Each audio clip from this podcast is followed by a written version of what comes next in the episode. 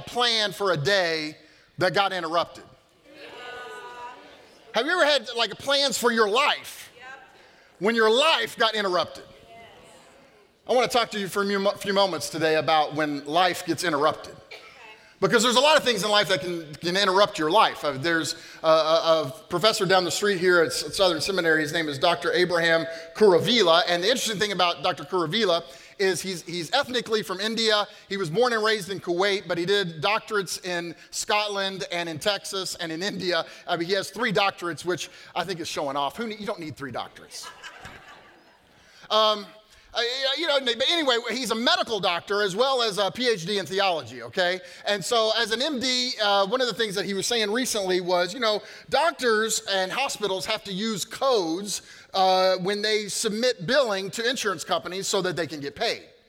Right, so when they, it's not just taking care of the patient, but now you have to put a code to it and submit it so that you get paid. And um, he said that until recently, there are about 18,000 codes that doctors had to know. So, in addition to knowing how to treat the patient, you got to know these 18,000 codes or so. But recently, administrators decided that wasn't enough. So, the recent ICD 10, which is the International Classification of Diseases version 10 came out, and it expanded those 18,000 codes to 140,000 codes that doctors have to use. Now, there's codes for everything. There's codes for if you have an injury in an opera house. There's a code for that. There's a, there's a code for if you get injured in a chicken coop. That's a different code. Uh, there is uh, separate codes or different codes for being bitten by a turtle versus being struck by a turtle. Those are two different codes. I don't know if there's a lot of violent turtles in the world right now or what, but we have different codes for them. Um, if you walk into a lamppost, the code is W22.02XA but if you do it again, the code is W22.02XD running into a pole subsequent encounter. There is a code, not making this up, okay? V9107XA, which is being burned while water skiing due to skis on fire. I, I don't know if this is a problem out there or not. But Dr. Kuruvilla says that his favorite by far, his favorite code is R-46.01, which is bizarre personal appearance. When he said that, I looked at Marlene and said, "See, honey, there is a code for me. Actually, after all." And actually, he said, he said, "Look, one day I am going to bill an insurance company for R46-01, bizarre personal appearance." And, and you know, you, you think about that. There are a lot of ways Uh, in fact, according to ICD 10, there's 140,000 ways that your life can be interrupted. A lot of things can happen. Lots of things in life can interrupt your plan. In fact, I was preparing this message a week ago, Thursday, to preach it last Sunday when our life got interrupted. And that afternoon, we got a call that Marlene's mom had been rushed to the hospital, and the doctor said there was nothing else they could do. And so her dad was like, maybe you should wait a while and come up. And we just felt like, no, we need to go right away. So we jumped in the car and drove 30 hours. We got to the border and our lives got interrupted again because the Canadian government considered me a threat to the nation of Canada and they wouldn't let me in. And I said, I've been rejected by better people than you, okay? So, all right. I've, only three countries have refused to let me in Afghanistan, India, and now Canada. Isn't that interesting? And I'm married to a Canadian. But anyway, our lives were interrupted again, and she had to go on the rest of the way by herself. She left me at the border, and got a, we got a hotel room, and she went in. And she got to see her mom for a couple of days, and it was good. And it seemed like her mom had, uh, you know, basically was her blood pressure had come up to normal. It seemed like everything was going to be okay. So we drove the 30 hours back. And then our lives got interrupted again yesterday when we got the phone call that her mom had gone on to be with Jesus. Her mom, who was the most lovely, delightful um, prayer warrior. You know, I, I, there's good things in my life and in my son's lives, and now in, in my daughter-in-laws and in my grandson. There, in, in, our marriage, there's a lot of good things that happen because that woman prayed. Yes. And you know, it's the same thing for New Life Church. She's prayed for you guys. And, and according to scripture, if I read the book of Revelation right, those prayers are still burning at the altar that she prayed. So her legacy and her impact goes on. But what do you do? What do you do when your life gets interrupted? And I know there's different things you do in different situations. Different situations require different things. But there are some things that are constant that you do whenever your life gets interrupted.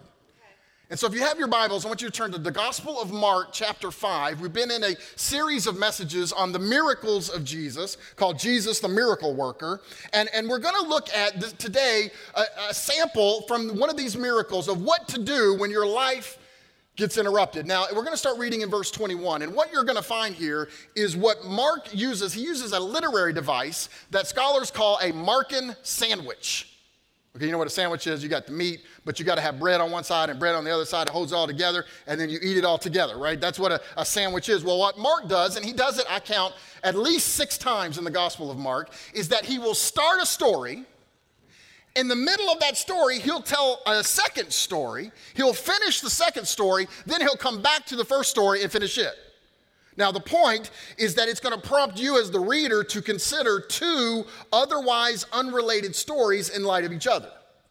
So, for example, in Mark chapter 11, Jesus goes, sees a fig tree, it's not bearing fruit, so he curses it. You think that's the end of the story. He then goes into the temple, he turns over the, the tables of the money changers, and then he comes back and they see that the tree has been cursed and it, it not only is it not bearing fruit, but now it's withered up. And the whole point is the tree didn't bear fruit, it got cursed. The people at the temple aren't bearing fruit and are therefore cursed. That's the two stories interpret one another. So that's what we're going to have here. So it's kind of like, you know, when you get a, a sandwich, the bread of the sandwich is not just there to hold the, the meat together. No, you, you, got all of the, like if you go down to Penn Station and you get like the chicken and, and then they have the grilled onions and the cheese, all of the juices, it gets in the bread. And the flavor and the zest and the spice, they all work together. And it, what happens when you get a good sandwich and you bite into a good, what, what do you do? You say, Thank you, Jesus, right? Because a good sandwich will lead you into worship. Well, that's the same thing that this text is going to do. It's going to lead us into where it's going to lead us to Jesus and give us a model of how to live when your life gets interrupted. Okay. Let's look at the text, Mark chapter 5, beginning in verse 21. When Jesus had again crossed over by boat to the other side of the lake, a large crowd gathered around him while he was by the lake. Then one of the synagogue rulers, named Jairus, came there. Seeing Jesus, he fell at his feet and pleaded earnestly with him My little daughter is dying. Please come and put your hands on her so that she will be healed and live. So Jesus went with him. Now, stop right there just for a second. First character I want you to meet in this first story is a guy named Jairus. Jairus has some prestige as a synagogue ruler, okay? He has honor, he has a name, so we're told his name, which shows he has a certain amount of notoriety in this town. They know who he is. People know this guy, they know his name. A woman that we're about to meet, that in just a few moments, doesn't have a name, and it shows the contrast. She's an outsider, he's an insider. So Jairus, being a synagogue ruler, probably at first just wants to keep his distance from Jesus because Jesus was always stirring up trouble in the synagogue, right? So he probably just wants to keep his distance until disaster strikes. His life gets interrupted. His little girl is dying. So, I mean, look, he's just a distraught father who's so torn up about his little girl, he doesn't care about anything else. He pockets his pride. He forgets his fear. I mean, who cares about political correctness when your daughter's dying? So he humbles himself and he runs to Jesus, who synagogue rulers avoid, and he falls down at his feet, which is a completely undignified sort of gesture in that culture. And by the way, it's the position of a disciple. He risked everything. He risked his pride, his dignity, his reputation, his job. I mean, what are they going to tell you about him at, at the synagogue? I mean, what, what are they going to say at church on Sunday? He's falling. We don't go to the Jesus dude. What are you doing, man? He doesn't care. He just needs Jesus because his girl is dying and hope is slipping away. Have you ever been there? So, Jesus, this is one of the things I love about Jesus. Jesus like, come on, let's go. He don't, even, he don't say anything. He just starts going. And right then, when you think, okay, everything's gonna be okay, because this is how it works, right? We get in trouble, we go to Jesus, he bails us out. He's the Savior. That's what we do, and that's what we think is gonna happen. If you're reading the story and you've been reading the Gospel of Mark, you think, okay, it's probably gonna be Jesus is gonna work everything out. And then the story gets interrupted. The healing gets put on hold. Hey, have you ever felt like Jesus put you on hold? Do you like being on hold? I, don't, I hate being on hold. I'm gonna tell you, I hate being on hold, especially when you know you call for tech support or do something, and you're on the phone and they say you know, have a recording. Your call is important to us, and I'm feeling like I don't think it is. I don't like to wait. Our culture doesn't like to wait. Moving on in the text, a large crowd followed and pressed around him. And a woman was there who had been subject to bleeding for 12 years. She had suffered a great deal under the care of many doctors and had spent all she had. Yet instead of getting better, she grew worse. Here's the second character I want you to meet. It's this woman, it's this lady who has no name, no status, and because of her issue of blood, she is ceremonially unclean. Okay, now I'm not going to get into all the Old Testament details of, of being unclean, especially as a woman related to her menstrual cycle. If you're interested in that, read Leviticus chapter 15. But put it, just know this that she is perpetually unclean for 12 years, which means she's been unclean for the same amount of time Jairus' daughter has been alive. Because the text is going to tell her she was 12 years old. Um, and that's important in the story later. That is significant. Here's the other thing that's significant this uncleanness is transmittable to others until the problem is cured. In other words, she is seen as contagious. Now, this is hard for us in our culture to kind of wrap our heads around because we don't really have this. Uh, you know, I mean, we do have the COVID thing, you know, and, and quarantining and stuff like that, but, but this is beyond this because she is now shut out from the worship of God. She can't go to church. She can't go to synagogue. Just imagine that. You're, you're not, imagine you're not allowed in here. You can't, it's not just that. She can't even go out for, to dinner with friends. What would that be like? How, how would that, how lonely would that be? She's an outcast. And sadly, as is often the case in the church, there are probably some people that think she committed a sin, so it's her fault. So, into addition to being lonely and alone and ostracized and outcast, she's carrying the shame that she is unclean. And all of that is compounded by the fact that now she's impoverished because she spent everything she had on doctors and she's not any better, she's worse. Anybody ever felt that way? Have you ever had a problem in your life and you threw money at it and at the end of it you were still as bad off as you were at the beginning? Now, some of the remedies of that era are quite amazing. Um, uh, and I didn't do a whole lot of research on this because it didn't take long for me to go, whoa, that's enough. Um, uh, because some of the treatments back in this era for an issue of blood were real and others were more like superstition. Okay. For example, and I'll quote one treatment was carrying the ashes of an ostrich egg in a linen rag in summer and a cotton rag in winter. I don't know what that does, but that was one of the treatments. Another one, and again, I'm just quoting, nobody get mad at me, I'm just quoting. Uh, this was a treatment carrying a barley corn which had been found in the dung of a white she ass, which doesn't sound very pleasant to me. She's tried everything, that's my point. I mean, when you get to that, that's about everything. And she's not any better. She's worse. She's broke. She's sick. She's an outcast. She is alone. Her life has been inter- she has been put on hold for 12 years. Verse 27. When she heard about Jesus. See, Jairus had said when he saw Jesus. For this woman, when she heard about Jesus, she came up behind him in the crowd and touched his cloak because she thought, if I just touch his clothes, I will be healed. You see, for this woman, it wasn't enough to hear about Jesus, it wasn't even enough to see Jesus. She wanted to touch Jesus. She wanted to encounter Jesus. See, a lot of people, they get stuck with, they might hear about Jesus, they might even see something about Jesus, but they won't press in to encounter him for themselves. Immediately, her bleeding stopped, and she felt in her body that she was freed from her suffering. Now, to, really get the impact of this, you need to understand something about the first century. There was a lot of belief in magic in the first century, okay? And there was a widely held belief, and there's a number of ancient documents that reveal this, that there was a widely held belief that if you snuck up behind a magician without the magician knowing it, and you touched their the hem of their garment, there was like tassels at the bottom of their, if you could get, if you could touch the tassel without them knowing about it, then you would be healed or you would get what you wanted, right? So her faith here might not be perfect faith. She might not really completely at this moment know who Jesus is.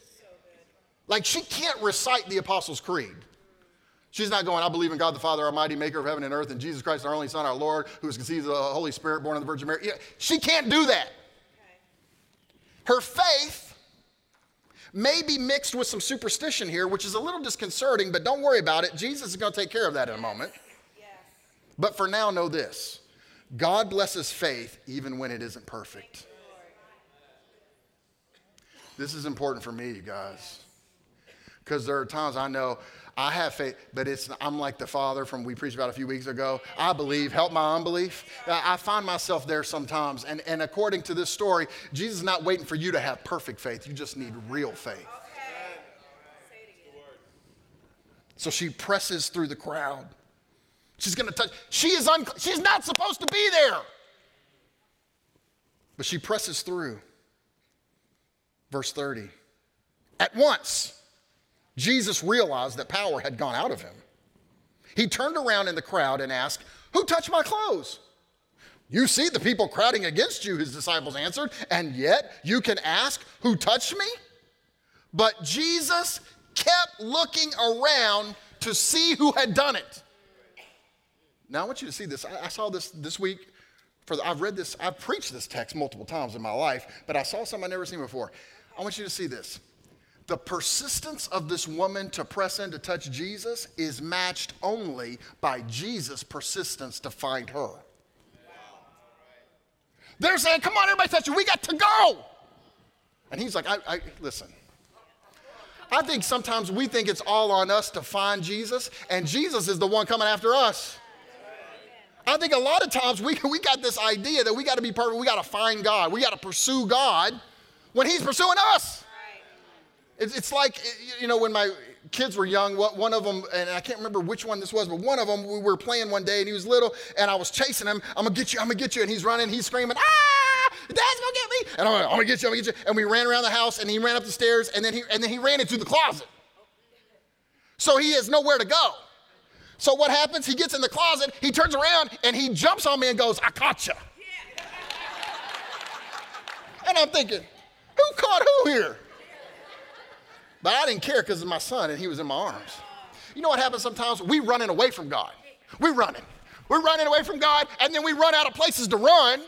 We turn around and say, I caught you. And he was chasing us the whole time. But you know what? I don't think he cares. He's got his son or his daughter in his arms. Because the disciples, they're a little irritated by the question Who touched me? How can you even ask the question, Jesus? I mean, did you drink too much wine at the wedding in Cana? Of course, you see all the people. And by the way, Jesus, we don't have time for this. Don't you remember? Jairus' daughter is dying. Be Jairus for a moment. What would this feel like? I mean, do, do, you think he's going, do you think he's rocking back and forth? Come on, come on, come on. All right, all right, it's her. Yeah, yeah, she touched you. Come on, come on. My daughter. Timothy Keller calls this malpractice. Well, just think about it. Well, we got some doctors uh, in the house. We got some doctors in our church. I mean, if you know, and, and if one of our doctors in our church had two people come into their practice, and one of them was in cardiac arrest, and the other one had a hangnail, and instead of treating the one with cardiac arrest, they went to the one with the hangnail and started talking to him, and, and the other, while they did that, the other dude died. What's going to happen? Malpractice. They getting sued. This is what Jesus does. Uh, just so you know, if you're thinking about being a follower of Jesus, let me just tell you the great physician rarely goes by your timetable. And those of you who've been following Jesus for a long time, you know this true. We often have to wait. Verse 33. Then the woman, knowing what had happened to her, came and fell at his feet and trembling with fear told him the whole truth. Now, why is she afraid? She's afraid because this guy's so powerful that she just touched his clothes and it healed her. I mean, that's scary power. And now he's singling her out and she's afraid. Remember, she's not supposed to be there. And so she falls at his feet, which, by the way, was the same place Jairus was. Isn't it interesting? The outcast woman with no name, no friends, no status, and a man of influence and prestige who has a name, who has power, have ended up at the same place at the feet of Jesus. And listen, one of the things, among the other things that you're supposed to learn from these two stories is that issues of honor and status and accomplishments and success and failures, all that stuff are absolutely meaningless at the feet of Jesus. And you might be here today and you feel like Jairus, right? You're wealthy, you're successful, people know your name. Or you might be here today and you feel like this woman. You feel unclean and unwelcome. Well, guess what? You're both at the right place. You know why? Because this room is filled with people, every single one of us, that when we come into the presence of Jesus, we fall on our face at his feet. There is no I'm better than you here. None of it. Because every single one of us need Jesus. Every single one of us need mercy. Every single one of us need Jesus' grace. There is not one person in this room who has lived perfectly and doesn't need the same amount of Jesus. And if you think you're that person, we will be having an altar call later and you can get saved. Verse 34. Notice what Jesus says to her. Oh, I love Jesus. Don't you love Jesus? He said to her, Daughter when the story started, she, it was woman with the issue of blood. Then it was somebody touch me. Now it's daughter. Your faith has healed you. Go in peace and be freed from your suffering. Listen, one woman in the Gospel of uh, Mark is called daughter. Here she is. It's the only one in the Gospel of Mark. And so, what, what, what's going on here? It, it, Jesus wants to show her and everyone listening that she's welcome. She's accepted in his family. See, remember, her problem isn't just a physical problem, it's also a social problem. And Jesus restores all of her. She's not only healed, she's accepted. She, she's not, the blood has not only stopped, she's now clean, she's forgiven, she's washed. In fact, the word translated healed in Greek can also be translated saved. So there's more than just physical healing going on here. Do you see the beauty of this? Jesus stops and he takes time for her because she needs to know that the one who healed her actually cares about her. She's a person, not an outcast. She's a person, not a giving unit. She's a person, not a prop. A person that is loved and is worth taking time for. And, do you know, maybe you're here and maybe, maybe you feel like the outcast. One of the things Jesus is saying to you is that he's arresting the service to tell to you he sees you. Now, notice too, this is important. Jesus says her faith has healed her. Now, another reason that he's stopping to talk to her because it was faith, not superstitious belief in magic. And this is very important. You need to hear me. Faith is not magic. There is a lot of not good teaching about faith in the world, okay? So much so that there are some people who see faith as if I just say the right mantra, or if I just, then, I, then, then, then I get to be in control. That faith is not magic, and Jesus wants to clear that up. In fact, Mark is setting this woman up as a model of a disciple who has faith. Let me just unpack that for a minute. He, he, um, Jesus took time to unpack it, so I'm going to take time to unpack it. Verse 26 says about this woman that she had suffered much. There's only two people in the Gospel of Mark who it says, in the, in the Greek says, suffered much. This woman and Jesus. Mark 8, he said, he, he was telling how the Son of Man must go and suffer much. Verse 29, it says this woman has an affliction, and the Greek word is the word scourge, or it can also be translated to flog. She has an affliction of this blood. Only two people in the Gospel of Mark have that word attributed to them this woman and Jesus. In verse 25, it says she has a flow of blood, an issue of blood. The word can be translated a pouring out of blood. You know where I'm going, don't you? Wait for it. Only two people in the Gospel of Mark are said to pour out their blood this woman and Jesus. You see what's happening?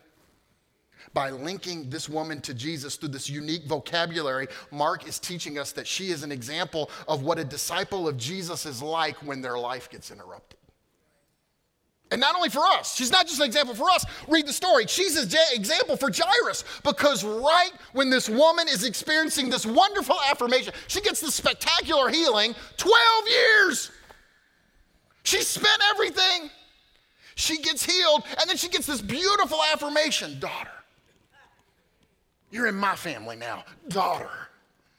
At that moment, as if on cue, verse 35, while Jesus was still speaking, some men came from the house of Jairus, the synagogue ruler.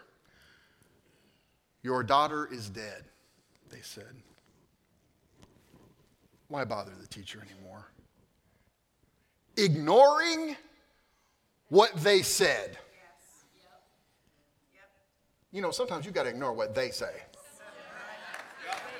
Know, has, it, has this ever happened to you? You're, you're dealing with something, and somebody who, I don't know if they're trying to encourage you or kill you, they, they say, Well, you know, they say. You know, I, I was dealing with gout for a while, uh, for a long while actually, and, and some people would, you know, come up and give me home remedies. That's fine, you know. Uh, but some people are like, well, you know, they say that once you got gout, you always have it. I don't know who they are, but they some negative people.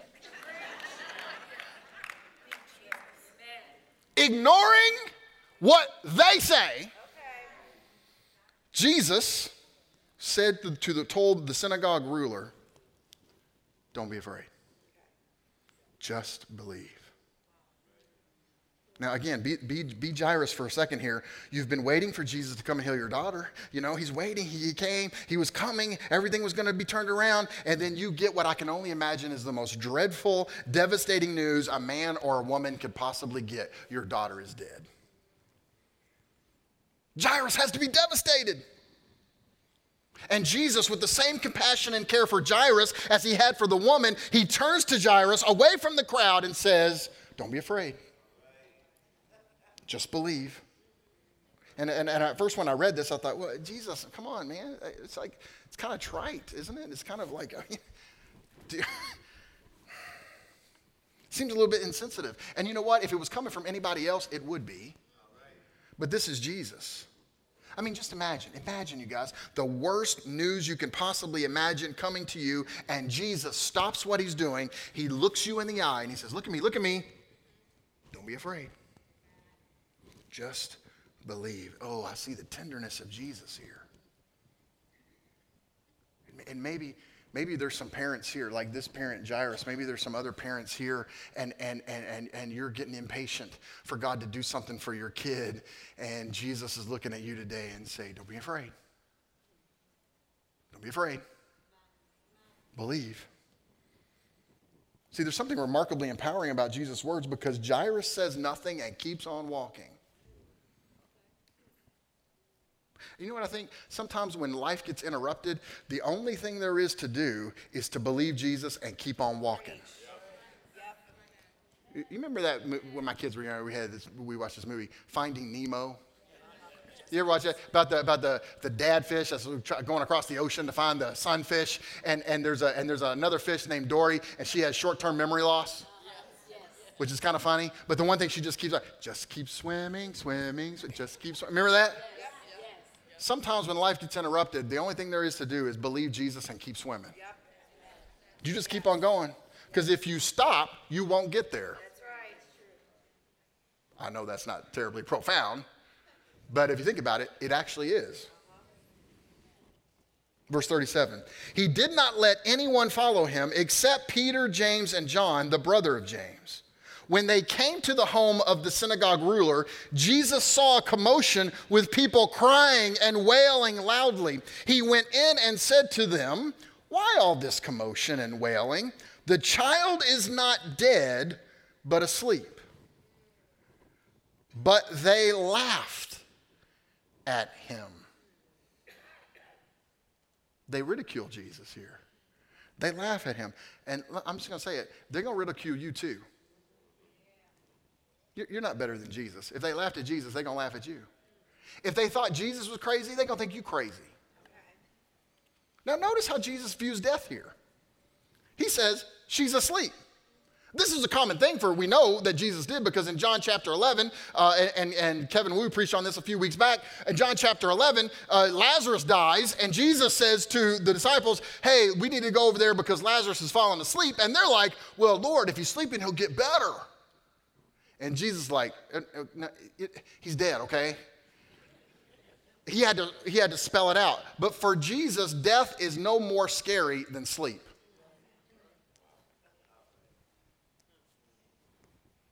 Do, do you know that as believers in Jesus, we don't have to fear death?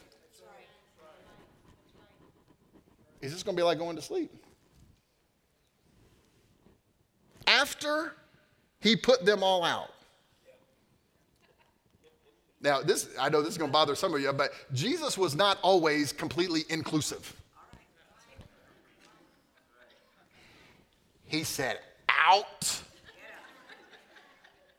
Because listen, the ones who laugh and ridicule Jesus don't get to see the miracle. They're laughing at him, he says, He took the child's father and mother and the disciples who were with him, and he went in where the child was. He took her by the hand and he said, Talitha cum, which is Aramaic, which means, little girl, I say to you, get up. Can you hear the tenderness of Jesus in this? He takes her hand and says, Little girl. And, and, and Mark preserves the original Aramaic. I think it was because, see, Peter was the one who gave Mark his information about the gospel. And so I think Peter, being there, heard this Aramaic Talitha. See, because, you know, the gospel uh, of Mark is written in Greek, but Jesus spoke Aramaic. So he preserves the Aramaic because I think that rang in Peter's ears for the rest of his life. And, and, and Tim Keller is really good at this because uh, he says it doesn't just mean, you know, because the NIV translates it, I say to you, little girl, get up. And we don't usually talk that way. I say unto you. We don't, you know, we don't, like, most mornings I get up earlier than Marlene, and so I, when it's time to wake her up, I wake her up, and, and I don't go and say, My wife, I say unto you, get up. I don't do that because I wake up pretty quick, she doesn't. Because there's two kinds of people in the world those who like to get up in the morning and those who hate the people who like to get up in the morning. so I like to get up in the morning. Marlene, not so much. So what I do is I make a cup of coffee. I got how she likes it. And I gently go over and put my hand on her and say, honey, it's time to get up.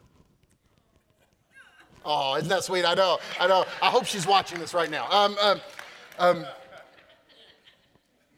when Jesus comes to this little girl, here's what Talitha Kum means Honey, it's time to get up. Immediately, the girl stood up and walked around. She was 12 years old. At this, they were completely astonished. He gave strict orders not to, well, I guess so. She was dead, now she's alive. So I would be astonished too.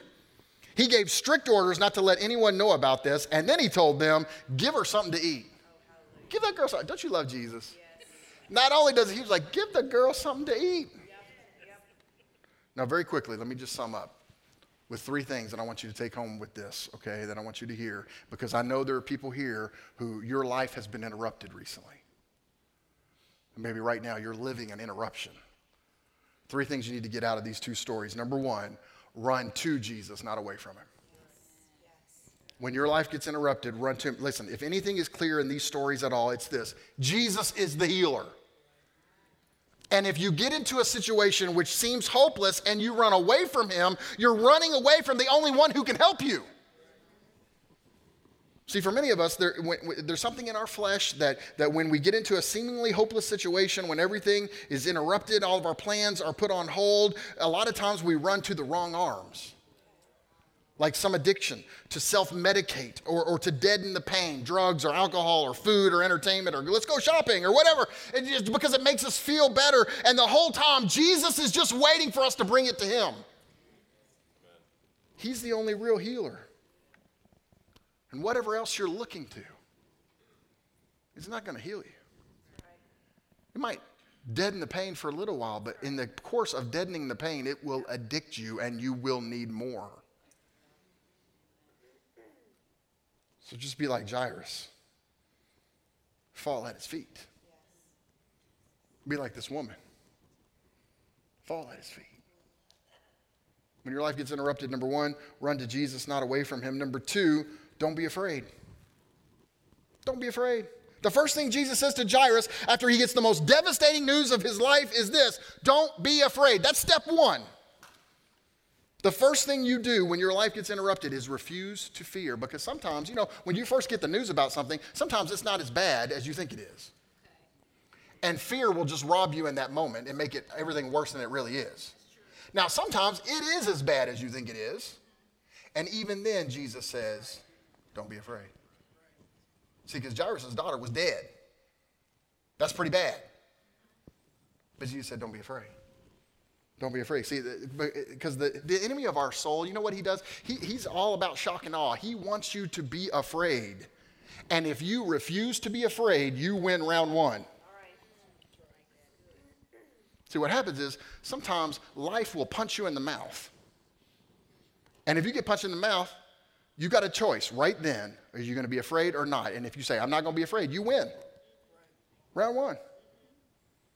A few years back, our youngest son Aiden, he was in, he was boxing, and he and he, he had won the Golden Gloves for Indiana, and uh, he had won a number of fights in a row, hadn't lost a fight, and then I was on a Friday night, and we went down to spar, uh, and I can't even remember the name of the gym downtown, but we went down to this gym, and he had only had three or four or five fights, whatever it was, official, you know, spot, you know, amateur fights, but official.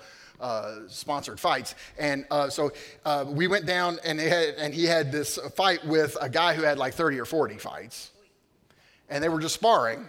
Uh, but, you know, their coaches were there. And uh, the first round, uh, Aiden gets in the ring and he got beat up. Bad. You remember that? Of course you do. Um, and then, and you know, as a dad, that's hard to watch. And there was blood on his shirt. There's blood on his shirt. And I mean, it was like, this wasn't no game. And so it, round one is over. I'm thinking, is he going to come back for round two? Because I ain't coming back for round two if I'm him. He came back for round two. Yeah, he did a little bit better. He still lost round two, but he did better. I'm thinking, is he coming back for round three? He came back for round three. Yeah, yeah. And in round three, he fought the guy even, might have even won the round. And after it was over, I saw the coach and I'm like, Coach, what do you think about that? He said, I'm excited. I'm like, Really? he goes, Oh, yeah. He goes, Yeah, a lot of people got technique and they think they know what they're doing, but as soon as they get punched in the mouth, they're done. It's like Mike Tyson said, everybody got a plan until he get hit. Uh, and he says, I got a lot of people, they got technique and stuff. Um, um, but when they get punched in the mouth, they're ready to quit. He said, Your son doesn't even start fighting until he gets punched in the mouth. listen, when life punches you in the mouth, and it will, when life punches you in the mouth, you have a choice. Here's what you do you get punched in the mouth, you go, all right. Come on. Come on. Come on. And you come back for round two, and you come back for round three. and you don't get up. You don't be afraid. Why? Because when you're with Jesus, there is no eternal risk anymore. Do you realize that? Eternal risk is over for me. Whatever happens on this side of eternity is, can be anything, but I know what's going on the other side, and that's forever. See, for the believer in Jesus, this life is the only hell we will ever know. So, what do I have to fear? What do I have to fear? Jonathan Edwards, you know, one of the greatest minds in the history of uh, America, actually. He, at 18 years old, he preached a sermon on Romans 8.28. You know Romans 8.28. It says, we know that in all things God works for the good of those who love him, who have been called according to his purpose. Now remember, that promise is for those who love him and have been called. That, that's, that promise is not for everybody. But he says in, his outline, this 18 year old, uh, you know, in the 18th century, Jonathan Edwards, his outline was if, if you are a Christian, your bad things work for your good, your good things can never be taken from you, and the best is yet to come. So, what do you have to be afraid of? Even if it's bad. And some things are bad. But God is good. And He's working for your good. Third thing, and finally, and then I'll be done. When life gets interrupted, third thing you do is remember this nothing can stop Jesus. And I'm not being trite, I'm not being glib when I say that. Not even death can stop Jesus. This little girl was dead, it didn't stop Jesus. You know, in, in, in one of the greatest films in cinematic history, The Princess Bride. There's a line, for those of you who've seen this, you know there's Princess Buttercup. And she's been kidnapped by Vizzini and Fezzik and, and Inigo Montoya. Uh, but then she gets kidnapped from the kidnappers by the Dread Pirate Roberts. Only it wasn't really the Dread Pirate Roberts, it was actually the love of her life, Westley, but she doesn't know that. So she pushes him down a big hill, and as he goes down the hill, he says, As you wish. And she realizes it's Westley, so she throws herself down the hill. They get to the bottom, and he says, Are you okay? Can you walk? And she says, You're alive. If you want, I can fly. And then he says, Why didn't you wait for me? And she says, You were dead. Because she thought he was dead. She thought the Dread Pirate Roberts had killed him. And she said, You were dead. And he says, and here's the line death cannot stop true love, it can only delay it for a while. And, you know, and that's a line, right? It's a great line, but it's a line. But for Jesus, it's more than a great line. Death can't stop Jesus. See, later in the story, they're going to take Jesus and they're going to flog him. And they're going to strip him naked and they're going to nail him to a tree and they're going to crucify him. And then they're going to take him off the cross and they're going to put him in a tomb because he was dead. And then three days later, the stone was rolled away. Rolled away. Why? Because not even death can stop Jesus. And some of you may be facing the threat of death or the aftermath of death, and you need to know that not even that enemy, the greatest enemy of all, that gets all of us. You know this, right? Jimmy Morrison said, Nobody gets out of here alive. And he was right. The mortality rate, last time I checked, is right around 100%. We are all going to die one day, but here's a greater truth not even death can hold us who are with Jesus. Oh no, the grave can't hold us. Not, it couldn't stop Jesus, and it's not going to stop us who are with him. There is coming a day when Jesus is going to take every hand of a, the believer in him and say, honey, it's time to get up.